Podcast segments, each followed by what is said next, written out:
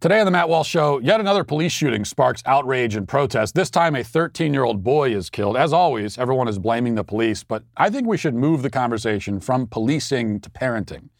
That's the real source of the trouble and the thing that nobody seems to want to talk about. Also, 5 headlines, including the Democrats begin their push for reparations while a bunch of white celebrities come out in support of the idea, and the media baselessly smears Ron DeSantis in the most vile way imaginable.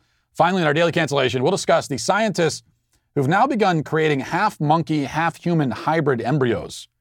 What could possibly go wrong? Or better yet, what could possibly go right with a plan like that? All of that and more today on The Matt Walsh Show.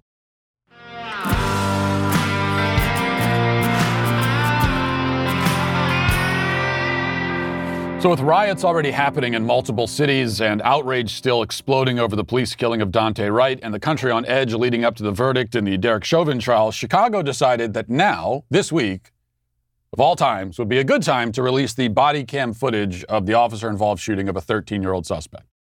You might almost begin to think that people in positions of power in this country want the riots. In fact, if you're only beginning to think that now, then you're rather slow in the uptake, I would say. The incident happened on March 29th of this year, a little more than 2 weeks ago. Officers were called to the scene in downtown Chicago at 2:30 a.m. because someone or some group of people were shooting guns in the middle of the city. Police sensors picked up 9 shots, then 911 calls started coming in. One caller reported 6 or 7 shots, another also reported multiple shots. When officers arrived at the area, they immediately began chasing 2 suspects. The first, a 21-year-old man named Ruben Roman, they were able to quickly catch and subdue. The second suspect was someone that we now know as 13-year-old Adam Toledo. But of course, the police didn't know who he was or his age. All they knew that was that people were shooting guns, and now here is someone running away. Body cam footage shows police chasing Toledo down an alley where he stops, turns, puts his hands up, and is shot. Officers render aid immediately, but he dies at the scene. This, at least, is the version of the story that the media and the activists want us to take to heart. In fact, CBS released a cropped version of the footage so that this version is all you see, exactly as I just described it. In truth, if you literally widen the frame, you discover that Toledo was holding a gun that he or the 21-year-old suspect, or both of them, were just moments earlier firing at something or someone. Toledo initially flees while holding the gun. Then as officers scream at him to stop and put his hands up, he halts, turns, gun still in his hand, and subtly tosses the gun behind a fence with his right hand obscured. By the time the officer fires the single shot that kills him, Toledo's hands were empty. But there was literally a fraction of a second in between Toledo holding the gun and the officer firing the shot. From the time that you first see the gun on the body cam footage to the point where the officer fires the shot, 0.8 of a second elapse. That's it. Toledo did try to surrender, but it was too late. And he purposefully ditched the gun in a way so that the cops wouldn't see him ditching it. From the cops' perspective, this is a suspect just involved in some kind of shooting, holding a gun, who is now turning and raising his hands. Now, that officer has less than a second to make a decision. Is he raising his hands to put his hands up, or is he raising his hand because he's drawing up and he's about to fire? If the officer guesses wrong, he's dead. It is as high as the stakes can get, and he had 0.8 of a second to decide which way he would go. Now, I don't know about you. I've never confronted an armed person in a back alley. I've never had that experience. I've never confronted any armed person at all, especially not in the dark at 2:30 a.m. I've never had to make a life or death decision in 0.8 of a second. Now, cops, of course, are trained for this. That's true, but they're also human. They aren't superheroes. This isn't a movie. They are tossed into messy, horrible, real-world situations, and they have to make the best judgment call they can in the moment. That's why so often the more productive question we could be asking is not, could the cops have handled the horrible situation better, but rather, why was the horrible situation happening to begin with? What could have been done to avoid that situation entirely? See, to me, that's the question. In this case, rather than blaming the cop who had 0.8 seconds to decide whether he wanted to ever see his family again, perhaps we should ask why a 13-year-old boy was out on the street with a loaded gun at 2:30 a.m.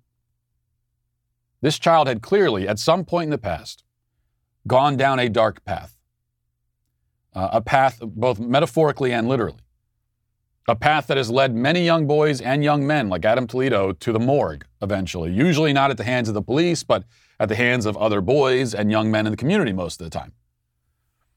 We know that if Adam Toledo had survived that encounter with the cops and then been shot and killed a week later by some local gangbanger, as happens, hundreds of times a year across the country, the media wouldn't be reporting it. Protesters wouldn't be taking to the streets over it, and his name would not be known. The left only cares about the Adam Toledos of the world when they die by cop. That's the only time. If they die literally any other way, the people pretending to care about him now would shrug their shoulders and go about their day. So the question again is, it's not, why did the cop make the wrong decision in 0.8 seconds while confronting an unknown perp with a loaded gun in a dark alley in the middle of the night? The question is, why did this encounter ever happen at all? Why was that cop put in that position? Elizabeth Toledo, Adam's mother, has spoken out since the death. She says that her child was a goofy, fun kid with a big imagination. He liked SpongeBob SquarePants and Taco Bell and candy.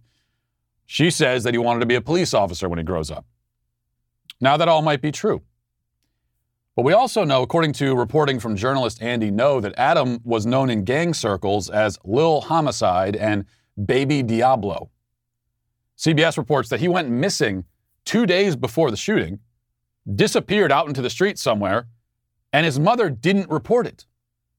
He also had gone missing a few days before that. In that case, it was reported, but then he returned and his mom never told the police that he came home.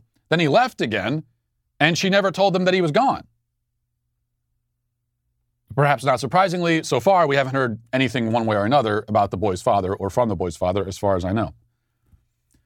Now, if you would look at the totality of the circumstances here and come away with the conclusion that the police are the problem, then you're not a serious person or an honest one. You're a fraud and a coward. You're afraid to deal with reality, afraid to tell the truth. You know, though you will not say it out loud, that what caused Adam Toledo's death was not bad policing, but catastrophically bad parenting. The tragedy that led to the final tragedy was parental neglect. Now, as parents, we can't exercise total control over our kids, okay? They'll make their own choices. Sometimes they're going to make bad ones, sometimes very bad ones. But if your boy is only 13 and already he's running around the city at 2:30 a.m. with a loaded gun and his gang friends, one of whom is 21 years old, and they all call him Lil Homicide, something has gone very, very wrong in your home. Our cities are full of boys and young men whose home lives have gone very, very wrong, to put it mildly. 70% are living in homes without fathers. And that's just the beginning of it. Many of these kids are given no moral formation, no instruction, no guidance. They have no one setting an example for them, no role models, no one to look up to, no one to show them the way, nobody. Like millions of kids in this situation have nobody looking out for them. Police are the cleanup crew called in to deal with the mess. They're not the ones causing the mess. What's causing the mess is the collapse and abandonment of the nuclear family. And that's happening everywhere in society, and it's bad everywhere, and you see the fruits of that everywhere, but in the cities, it has reached apocalyptic levels. In the cities, the nuclear family basically doesn't exist anymore. If you want to know what a post-nuclear family world looks like, look at the inner cities. That's what it looks like. Adam Toledo's death. That's what it looks like.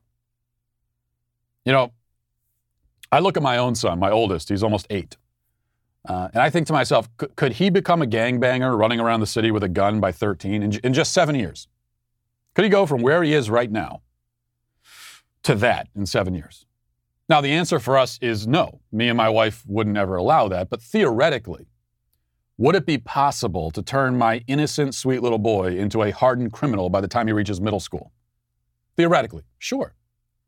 I mean, the first thing I'd have to do, it's very easy for me, actually. All that I would have to do is leave. That might be all it takes. If I personally, as his father, checked out of his life, either physically or mentally or both, that might be enough. But if it isn't, then the next step is to deprive him of all other forms of moral guidance, to ensure that all of his role models, especially his male role models, are bad influences. Take me out of the picture and replace me with the internet, pop culture, rappers, movies. Next, my wife would have to allow him to get mixed in with a bad crowd, spend all day, next thing you know, all night with these kinds of people. That's his new family. That's where he takes his social cues. That's how he learns to be a man. Let him stew in that environment, an environment of confusion and abandonment and neglect for a couple of years. And just like that, my boy could be the one in that body cam footage. Anyone's boy could be. What does that mean? It means that our children can't raise themselves. If the Lord of the Flies has taught us anything, it's that. Our children need us. They need parents, adults to mold them.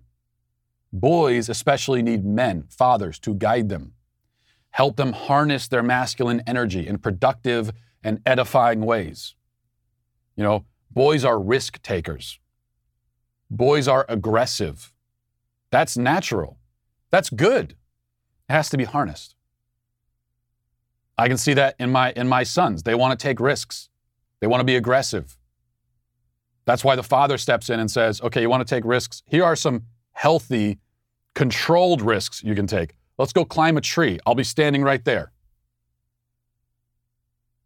You know, you have a lot of aggression. Let's wrestle around on the floor. Let's play football. Let's go run around outside. That's what boys need fathers for. It would seem that Adam Toledo didn't have that. And that's what signed his death warrant. The cop will live with the guilt, but he's not the one. Okay, he's not the one who put that boy in that alley with that gun. Now let's get to our 5 headlines.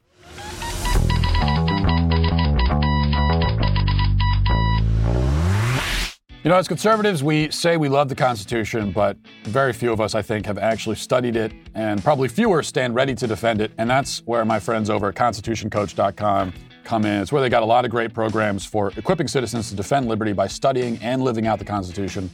And that's why I was so grateful to go and experience their constitutional defense course. And it's why I encourage you to do the same. You get an amazing combination of intellectual ammunition and live classes with Rick Green, America's Constitution Coach. Then you also get the physical training at the premier firearms training facility in the nation. You get this all in the same course. You get to join hundreds of other patriots from across the nation for fellowship, training, and learning. And it's a lot of fun, but you come away with a very valuable skill. In fact, whether you've shotguns your whole life or you've never even touched one, wherever you fall in that spectrum, I'm telling you, these people, they took me to an entirely new skill level. They could do the same for you, but you got to go to constitutioncoach.com. Rick and the Constitution Coach team have another class on April 25th, but you're coming up on your last chance to sign up. So sign up now. Go to constitutioncoach.com. Again, constitutioncoach.com. One other note about this, I just saw Moms Demand Action, the gun control nutcases. They tweeted about this case. They said, update, video released today shows that Adam Toledo, a 13-year-old Latinx boy who was fatally shot by police in Little Village, Illinois on March 29th, had his hands up when he was shot and shows no indication that Toledo was holding a gun. Now, that's not true. As we just discussed, the body cam footage clearly shows that he did have a gun, and only 0.8 of a second elapsed between when he had the gun and when the cop pulled the trigger. But I'm really looking at Latinx boy. Like, are you really doing that at a time like this?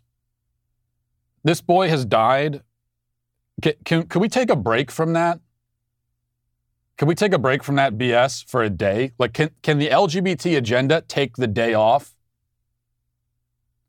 You folks have had, you've been pretty active. Take a day off. We don't need the Latinx thing. You don't need to try to inject that into this. It's incredibly disrespectful. because the Latino community, they don't use that word. Latino people do not use that word. That is a white LGBT liberal word that you are imposing on them, and you're doing it now. You're using the opportunity of a boy's death to do that. It doesn't even make sense because Latinx is supposed to be gender neutral. You're talking about a boy. A gender neutral boy? Latinx boy? He's a boy, Latino. There's a word for that. They have that word in their community, and you should use the word out of respect. And also because it's a real word. We don't need to change it. You know, the irony is that so often we hear this, these claims of appropriation. We hear about white people colonizing foreign cultures and imposing their values and ideas on those cultures. And 9 times out of 10, those claims end up being bogus. Here's a real example of it. Here's an actual real example of white people, white Westerners, colonizing a foreign culture and imposing their own values and ideas on it with this Latinx thing, except that the colonizers in this case, and it turns out in most cases, are left-wing liberals, and so they get a pass. All right, number one, this is from the LA Times. It says, a House committee late Wednesday advanced legislation first introduced in 1989 that would study the issue of awarding reparations to the descendants of American slaves. The House Judiciary Committee voted along party lines to send a bill to the House floor for the first time to create a commission to study the legacy of American slavery, of racist laws, and how they affected formerly enslaved people and their descendants. The bill instructs the 13-person committee to consider a national apology and to recommend any appropriate remedies to Congress for slavery. So this is a bill. This is a committee talking about a bill to study. There are a lot of steps still to go through. And this goes back to 1989. So this idea has been out there for a long time. Up until a couple of years ago, I would have said, this is political posturing. It's not really going to happen. But I think we're at a point now where this will happen. I'll make that prediction right now. I think some kind of reparation policy will be passed. It is with the Democrats having total control of the government right now and white guilt being at its absolute peak. Yeah, I think it will happen. It's not going to be to the full extent that left-wing activists hope for, but it'll be something. Let's look at a few clips here of lawmakers debating this. First, here is Democrat Hakeem Jeffries arguing for reparations. Let's hear what his case is. We're not going to move on because after slavery, Jim Crow and the rise of the KKK and the lynching epidemic and Plessy versus Ferguson and Black Wall Street in 1921 destroyed. Why? Because Black prosperity was viewed as a threat to white supremacy. So no, we're not simply going to move on. And when the Great Depression struck, African Americans were hit the hardest and we received the least amount of support. Why? Because yes, Southern Dixiecrats insisted that in the New Deal, African Americans would be excluded, while other Americans were helped, excluded from Social Security, because most of us were domestic workers, or many of us, and agricultural workers, excluded from Social Security, excluded from unemployment insurance, and excluded from the federally subsidized loans and insured loans that were issued. So between 1934 and 1962, 98% of the federally insured loans that were issued by the federal government were issued to white Americans. Okay. Rather than me responding to that, I'd rather hear from Representative Burgess Owens, who you can find the clip online. It's like 5 minutes long of everything he has to say about this idea of reparations. Well worth your time to listen to. We can't play the whole 5 minutes, so here's a little bit of what Burgess Owens had to say in response to this idea. I'm looking forward to, by the way, reparation, when you take people's money that they've earned, is punishment. It's theft. It's judgment. It's saying that because of your skin color, you owe me. That is not the American way. We're not racist people. This American country is based on meritocracy And I tell you, anybody who's been in sports or military, you guys get it. At the end of the day, it's the character, it's resolve, it's the loyalty that makes the difference. The color of skin has nothing to do with how we choose those people that we want to trust and move forward with. Yeah, that kind of sums it up. That's what it is. It is punishment, vengeance. That's why I say what is greasing the wheels here for this to actually happen is white guilt. White guilt at an all-time high in this country, especially on the left, but not just on the left. This is something that is being drilled into kids' heads from a very young age. And it gets more and more intense as they get older. You get into college, and it is full-on cult-like brainwashing. But the idea is, if you're white, you're guilty of these sins from the past. You have unique ancestral guilt. As I always say, it's a very religious kind of idea. This is their religion. The idea of inherited guilt. Only in this case, it is racially inherited guilt. Like there's guilt that flows in the bloodline for white people. And this is an idea that many people find very convincing and compelling because it's been beaten to their heads. And that's why a lot of white people in this country now would submit to this. Having money taken out of their wallets, food taken out of their children's mouths to pay for a sin they didn't commit, they had nothing to do with at all. Now, one thing that is rarely clarified when we hear this idea of reparations, you heard it when I was reading from the LA Times article. They talk about reparation for the descendants of African slaves. Well, even that is a horrible idea, but is that really all you're talking about? So we're going to, before we pay reparations to a black American, first we're going to make sure they actually are a descendant of an African slave? Is that what we're talking about? Because that's going to exclude many millions of black Americans who live here now and are not descendants of African slaves because their family came here more recently than that.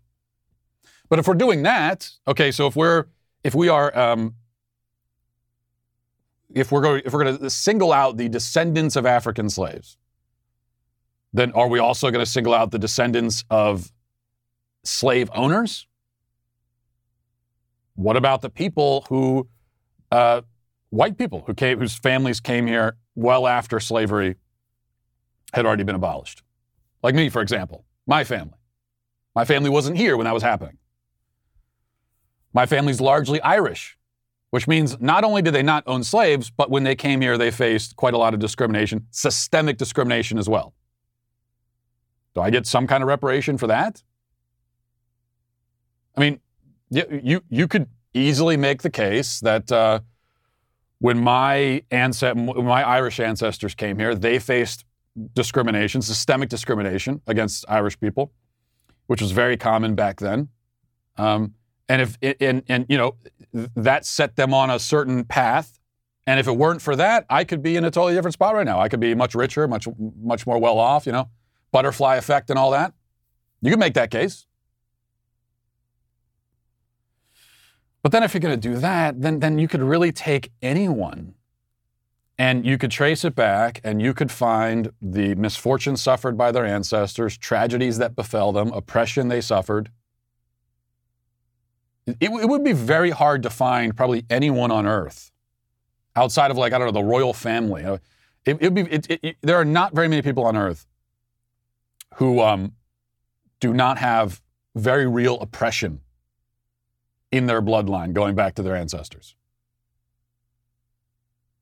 Oppression, persecution, tragedy, suffering, that's common for all people everywhere for all time, but especially when you go back through history. But as I said, this all comes down to white guilt. And speaking of which, some celebrities, including some white celebrities, have come out in favor of reparations, put together a PSA explaining why we should all pay reparations, and here's that. Lame argument against reparations. Talking about slavery is keeping racism alive or perpetuating the victim mentality. No.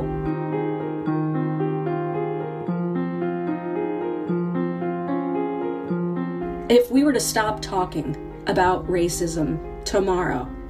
Do you think that that would stop another unarmed black person from being shot and killed by the police? Do you think not talking about racism would change the fact that black women are more likely to die during childbirth? We're out of excuses as a country, so please stop making them. We built this country on the backs of black and brown people, and we still haven't really done anything to say f***. Very eloquent from Chelsea Handler, as always. We haven't done anything to say F. Well, you're right, I guess. Well, I mean, she said she has done a lot to say that. She's, if she has done nothing else in her life, she has certainly said that word quite a bit. That will be that will be the monument to hers. At least she used that word a lot. If you're a white, well-off celebrity and you feel this guilt and you think you need to pay reparations, I've got an idea. Pay reparations. No one's stopping you. You can take your money, give it to black families. There are charities that you can donate to. There's all kinds of things you can do. You can see them in that video sitting in their comfortable homes. Because what they're really saying is, no, it's not that I should have to pay. It's all of you people out there should have to pay. I mean, by their logic, they're the most privileged, so they should have to pay the most. And also, who's the first celebrity we saw there, the quote-unquote celebrity? It was Alyssa Milano. She said, if we stop talking about racism, you think that's going to stop black men from getting shot by the cops? Well, in a way, yeah, I mean, it may prevent some of that. If we stop obsessing over race and race-related things, and if we stop telling people that cops are homicidal, racist lunatics prowling through the streets looking for black men to murder, if we stop saying that, then yeah, I think we actually would cut down on the amount of police-involved shootings. You know, when you tell someone, you take a young black child and that's the message that you send to them from a young age, that the cops hate you, they want to kill you, they want you dead, they're all Klan members and racists, and they're out there hunting black men. And you tell a young black child that, yes, you have greatly increased the chance that he is going to have hostile interactions with the police. Yes. All right. One other clip I want to play, somewhat related. Patrice Cullors is the one of the co-founders of BLM. And there's been controversy recently because she calls herself a trained Marxist. And BLM is a Marxist organization. The founders of BLM are very clear about that. It is a Marxist organization. But even though she's a trained Marxist, she has made a lot of money, and then she went out and bought 4 houses. She's investing in real estate. Of course, they're all in white neighborhoods. And there's been blowback because of that on both sides, left and right. And here she is with Mark Lamont Hill trying to defend her decision as a Marxist to buy 4 homes. Let's listen to that. There's also a critique, though, from the left that would say, if you are a trained Marxist, if we're talking about a certain kind of radical politic, that extravagant homes of any sort or multiple properties of any sort is itself contradictory to the ideology that you hold. And so it's not about having money per se, but that it's about about property per se, but it's about there being a potential contradiction between your expressed politics and your lived practice. Sure. And I think that is a critique that is wanting. And I say that because the way that I live my life is in direct support to Black people, including my Black family members, first and foremost. And for so many Black folks who are able to invest in themselves and their community, they choose to invest in their family. And that's what I've chosen to do. I have a child, I have a brother that has severe mental illness that I take care of. I support my mother, and I support many other family members of mine. And so I see my money as not my own. I see it as my family's money as well. Right, yeah. She was a Marxist. Translation, I was a Marxist until I had money. That's it. It's really easy to be a Marxist when you're broke. You know, most of the Marxists you see on the internet advocating for Marxism, just a bunch of broke, they're all broke. A lot of them living at home with their parents. Really easy to do. Then once you have money, it's a whole different ballgame. And the thing is, what she said there about, hey, you know, I've got my own family, I want to take care of my family, totally fine. I completely sympathize with that. I agree with it. I think your first responsibility is to your family. It's nobody else's business. You want to buy 4 homes, buy 4, buy 10 homes if you want. Totally, no one else's business. It could be that you're being greedy and miserly and everything else. Even that is nobody else's business. Or it could be that you're taking care of people. You have a mother you're taking care of. You have a taking care of her brother, she claims. Completely fine. I get it. Yeah, but see, I'm allowed to have that position because I'm not a Marxist, but you are. That is exactly the kind of argument and logic that as a Marxist, you have been arguing against and shouting down for years. Because that really is the whole argument, at least on the economic part of it. That's the argument for financial freedom, economic freedom. I should be able to earn money and take care of my own family. My first responsibility as a man, as a human being, is to my own family. And I should be able to take care of them in the way that and to the extent that I want. I shouldn't have to explain that to anybody. I shouldn't have to justify it.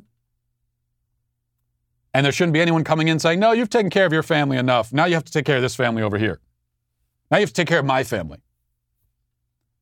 Yeah, that's the argument that we've been making, but Patrice Cullors has not agreed with that until now. And only for her. Because I guess that's the real argument. The real argument is, yeah, but it's different for me. She should have just said that. I think I'd almost respect that if that was her whole answer. You know, if Mark Lamont Hill had said, oh, how do you justify this? And if she had only said, you know, it's different for me, I would say, okay, at least you're being honest. All right, we got to play this. You know, the left really, really hates Ron DeSantis.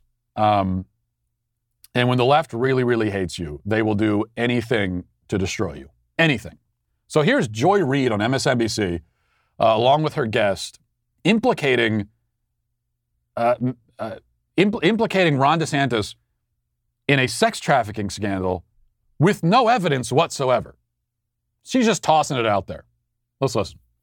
The question for Gaetz, because obviously Greenberg has to give somebody bigger than him, that would be Gaetz. Here is at least, per the reporting, the people who were on that Bahamas trip. Notice if you see somebody's name that rings a couple of times. You had at least 5 women per Politico. You had Gaetz. You had a guy named Jason Pirazzolo, the hand surgeon and GOP fundraiser, to Ron DeSantis, who apparently Gaetz wanted to turn into the Attorney General of Florida. There's Halsey Beshears, a former state legislator and former appointed official in the DeSantis administration. If you're Ron DeSantis, does this feel like it's creeping closer to you? Because these are your friends. These are your allies. Yeah, just as Greenberg's lawyer said about Matt Gaetz when he left the courthouse the other day, he said, you know what? If I were Matt Gaetz, I don't think I'd be all that comfortable right about now. You have to believe that DeSantis, I mean, these are his boys. These are his guys, right? We've seen the pictures. We've heard the stories. You have to believe that Ron DeSantis, if he has done anything wrong, feels like things are creeping closer and closer to him. My God, what? They sink lower and lower by the day. You keep thinking you can't be surprised but what scumbags? I hope that Ron DeSantis sues them both into bankruptcy and oblivion. I really hope. I really hope that Ron DeSantis sues them into bankruptcy. They lose their homes. Then Patrice Cullors can come in and buy their homes out from underneath them. That's what I hope happens. My Lord. Implicating him in sex trafficking, sex scandal. There is no evidence at all that Ron DeSantis has anything to do with any of this. Oh, but they're not accusing him. They're just asking questions. That's all. I mean, just like I could ask the question of the guy up there, I don't even know his name, the guy that we were just listening to. I got to ask the question, is he a pedophile? I'm not saying he is. I'm asking a question. Is he? He hasn't denied that he is. I mean, you heard him speaking there. Did he deny in that statement that he's a pedophile? I don't know. They really hate Ron DeSantis, and they're afraid of him. And that probably tells you everything you need to know about Ron DeSantis, I think. Tells you why he's probably the guy, should be the guy in 2024. They really don't want him. They really, really don't want him to be the guy. They're not spending a lot of time attacking Trump anymore. It's Ron DeSantis.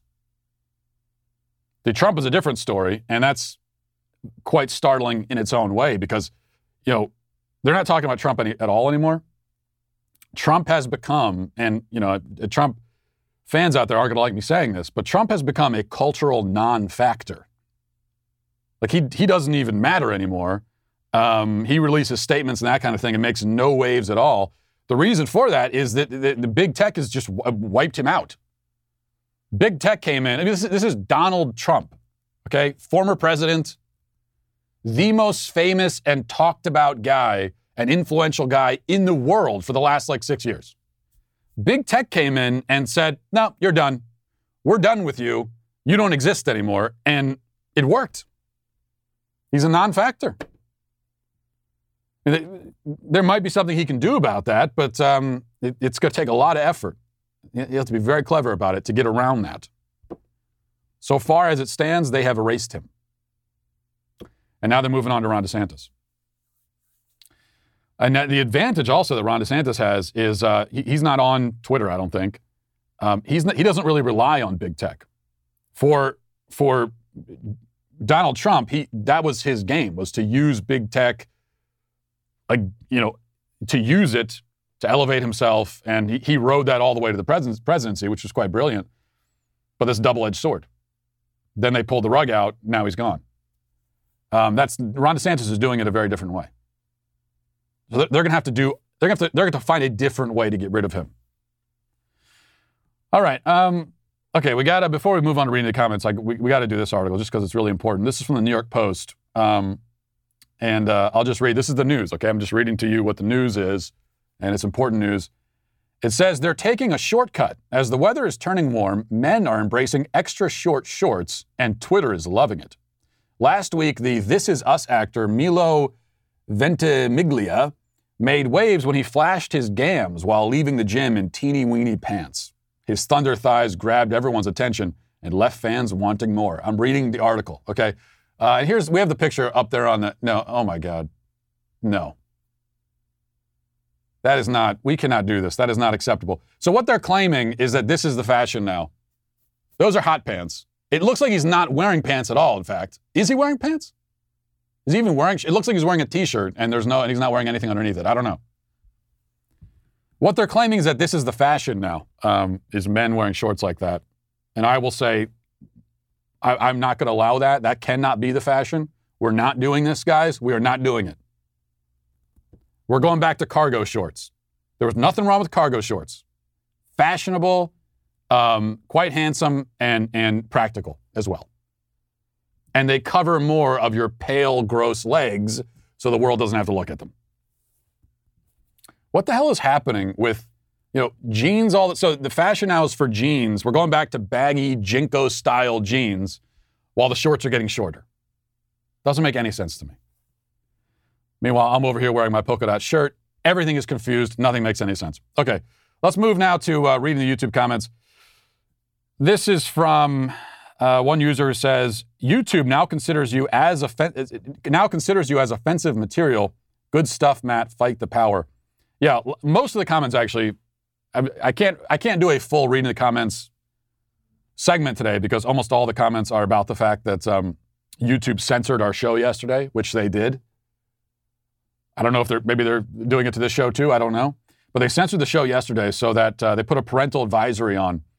And you had to sign in order to watch the show. And then you had to click through another advisory, warning of offensive content. And you also couldn't share. They took away the share function, so you couldn't share the show. What is their reason for doing it? They didn't give a reason, as far as I know. What I will say is, number one, They censored the show before it even went on, before it even went live. They had censored it already. We can only speculate, and I will say that the topic of the show yesterday, which if you missed because of all the censorship and everything, I would hope that you go back and watch it after this show, because it's an important topic. We talked about the Ashley Babbitt shooting and the fact that we aren't being told anything about the Ashley Babbitt shooting, and she was killed by an unnamed federal officer in the Capitol, and we haven't been told why. We haven't been told who shot her. We haven't been told his name or anything about him. That's what the title was about, and that's what the opening monologue was about, and YouTube, for whatever reason, doesn't want you to hear that. And yeah, we played the clip, we played the video of Ashley Babbitt getting shot. It's upsetting. It's not graphic. You don't see anything that's graphic, but it's upsetting. Maybe that's the excuse they would give is, oh, well, you played upsetting, violent content on the show. Yeah, well, a few days before that, we played the video of Daunte Wright getting shot, and they didn't censor that. Sophia says, Matt, I saw someone riding a skateboard on the main road, not even off to the side, and wearing a mask. I thought of you and wondered what you would say about it. Well, he's got his priorities straight. You know, safety first. He's skateboarding on the main road where he could easily get hit by a car, but at least he's got the mask on. You know, because when you're skateboarding in the middle of the road, the number one thing that might kill you is a virus. So I wouldn't make fun of that at all. He's got his priorities straight. Finally, Sarah says, hey, Matt, it's awesome you're so willing to redact any false information you may accidentally put out there. I thought I'd let you know that you slipped up again today. The earth actually is flat. I'll let you decide if you think I'm joking or not. Cancel me if you must. The thing is, Sarah, I think you're joking, but I can never be too sure these days. I have in the past managed to upset the flat earth community, which is how I discovered that there is actually a flat earth community. And that's when I realized it was at that moment that whatever little faith in humanity I had left was obliterated. And a full cynicism and pessimism from that day on. And I realized that no idea is too stupid for people these days. So I hope you're joking, but who knows? You know, we have some really great mattress sponsors on the show that I tell you about, and we all know that good mattresses are important because you spend so much time in them. Well, if you're a parent, you might not spend a lot of time in them, but you still spend a good amount of time in them, and that's why you need to make sure you're sleeping well. Well, you think about your mattress. What about the chair that you sit on? You probably sit on all day at work. That matters as well. X-Chair, that's what I'm sitting in right now. X-Chair has you covered for all of your office chair needs. The secret is not only their patented dynamic variable lumbar support, which offers unbelievable lumbar support to your lower back, but now, thanks to their new XHMT technology, you can also get heat and massage therapy while you're sitting at your desk. Okay, you get all of that in one package. Doesn't look like it's a massage chair. It looks like a regular office chair, but it's got all those things in one package. Instead of your old, uncomfortable office chair, now you can look forward to spending hours sitting in the ultimate therapeutic massager. You can't go wrong. You're gonna have the best chair in the office or the best chair in your house. You'll be the envy of everyone else. X-Chair is on sale now for $100 off. So go to xchairwalsh.com now. That's the letter X, chairwalsh.com, or call 1-844-4XChair. X-Chair has a 30-day guarantee of complete comfort, and you can finance your purchase for as little as $30 a month. So go to xchairwalsh.com now. Use code XWheels for free X-Wheel blade casters. xchairwalsh.com. You know, yesterday's troubling events with Twitter and Project Veritas should concern everyone. How they got, banished from Twitter basically for exposing CNN. It's become easier and easier for big tech to silence people they view as problematic. And this problem is going to get worse before it gets better, a lot worse. This is one of the principal reasons why the Daily Wire has decided to embrace a membership-based business model. We can't become reliant on big tech. We've got to be doing our own thing. That's what this is all about. Each new member who joins us makes us a little bit less dependent on big tech. Building up our membership base is the only way to ensure that the Daily Wire can continue to grow and thrive into the future. So if you're already a Daily Wire member, thank you. We appreciate you. And if you're not a Daily Wire member, I hope you'll join us today. In fact, it's so vital that we quickly build up our membership base that we're offering 25% off new memberships when you use code censorship on dailywire.com/subscribe. So go now. With a sense of urgency, use code censorship and get 25% off. Now let's get to our daily cancellation. Today we're going to cancel everybody involved in this monstrosity, literal monstrosity. NPR has the story. It says, for the first time, scientists have created embryos that are a mix of human and monkey cells. The embryos, described Thursday in the journal Cell, were created in part to try to find new ways to produce organs for people who need transplants, according to the international team of scientists who collaborated in the work. Okay, now you might feel concerned about any scientific endeavor that was borrowed from the screenplay for The Planet of the Apes, but no worries. Scientists and bioethicists say that it's all good. This is all above board. It's quite ethical. The article continues, quote, the scientists who conducted the research and some other bioethicists defend the experiment. Quote, this is one of the major problems in medicine, organ transplantation.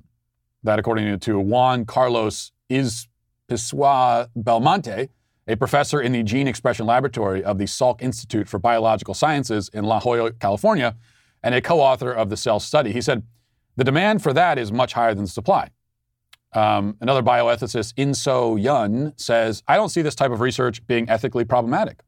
It's aimed at lofty humanitarian goals. Thousands of people die every year in the United States waiting for an organ transplant, Yun noted. So in recent years, some researchers in the U.S. and beyond have been injecting human stem cells into sheep and pig embryos to see if they might eventually grow human organs in such animals for transplantation. But so far, the approach hasn't worked. So Belmont teamed up with scientists in China and elsewhere to try something different. The researchers injected 25 cells known as induced pluripotent stem cells from humans, commonly called iPS cells, into embryos from monkeys, which are much more closely genetically related to humans than are sheep and pigs. After one day, the researchers reported they were able to detect human cells growing in 132 of the embryos and were able to study the embryos for up to 19 days. That enabled the scientists to learn more about how animal cells and human cells communicate, an important step towards eventually helping researchers find new ways to grow organs for transplantation. Okay. Probably gave you more of that article than I need to. The only good news here is that this must be the thing that will cause the aliens to finally intervene by vaporizing our planet. I mean, this has got to be it. But before we're all rightly killed or enslaved for our collective crimes, it's worth reflecting on this. Can it be ethically justified to create a half-monkey, half-human Frankenstein monster if the end goal, or one of the end goals, is to harvest its parts in order to extend our own lives? That's the question. The answer to that question is no. And also, what the hell is wrong with you? I wouldn't call this even an ethical dilemma or an ethical controversy. There's no controversy because this doesn't approach the realm of morally permissible behavior. It is a clear-cut case of science going way, way, way too far. In the words, actually, of Dr. Ian Malcolm of Jurassic Park, your scientists were so preoccupied with whether or not they could, they didn't stop to think if they should. And yes, in this case, they shouldn't. The problem is that while I can say that this is wrong, and perhaps you can say that it's wrong, our society in general doesn't really have any ethical leg or monkey's paw to stand on here. What we're dealing with here is the commodification of human life in its most extreme form, or the most extreme form we've seen so far. More yet to come, I'm sure. Scientists are literally creating life in a petri dish to use it as a product, as a good, as something to be used. It is life as commodity. But it's only the latest innovation in that space, right? We've been treating human life as a commodity for a long time. We live in a country, after all, where human embryos are created and then stored like leftover ground beef in a freezer. If they aren't wanted, they're just destroyed. Even children conceived naturally in their mother's womb, if they're not wanted, are destroyed and sometimes harvested for parts, as we discovered with Planned Parenthood. Now, if that's how we view human life, as something lacking inherent value and beauty, and which only has value if it's useful to us, then sure, why not make the monkey people and start cutting off pieces of them? I'll take a spleen, actually, just as a backup in case I need one. See, the precedent's already been set, and that's the problem. That's what concerns me. One other thought here to share, and this is a cheerful thought for the day, a good note to end on, I think. Something I've said before, but I think probably I need to keep saying, and it is this. You are doomed. you will die. Right now, as we speak, the cause of your death is probably out there, lurking, waiting for you. It might be in you. It might be in your cells. It might be in your heart or your liver, dormant. The clock is ticking. Or it might be someone down the street, some guy sitting in his office right now, making plans for the future. But in 6 months, he's going to run through an intersection and T-bone you, and you will die, and so will he. Could be. The point is, you're marked. Your death warrant is signed. You will die. And then everyone you know will die. And soon the world will be free of any trace of you, and you'll be forgotten. And everything you ever did or thought or said or felt will be vapor and ash, at least in this physical world. What's my point? My point is, happy Friday. But also, there have to be limits to the lengths we will go to extend our short, finite, fragile little lives. It can't be that literally anything that extends life is acceptable and good. The effort is so fundamentally futile in any case. That doesn't mean that we should be suicidal or that we shouldn't value life. Quite the opposite. We should value it immensely, as we have so little of it and for such a short while. But if we throw ethics and dignity out the window just to cling on to our mortal frames for a few more moments, is that trade really worth it? And if we ironically devalue human life in an effort to extend human life, how can that trade be worth it? We have destroyed the worth of the very thing we want to extend for the sake of extending it. Doesn't make sense. So live your life, take reasonable precautions, go to reasonable lengths to protect yourself, treat your maladies, extend your existence. But we can't throw the baby out with the bathwater. We can't throw out our dignity and value in an effort to abolish our mortality, because the latter we cannot do. In the end, we'll have given up what makes life beautiful and good, and we'll still die anyway, just without the comfort of knowing that we had lived with dignity. So, look, if you wanted to be cheered up, you came to the wrong place. If you wanted to be reminded that you are canceled, one way or another, eventually, then you came to the right place. So, with that in mind, I hope you have a great and joyful weekend. And we'll leave it there. Have a good day. Godspeed.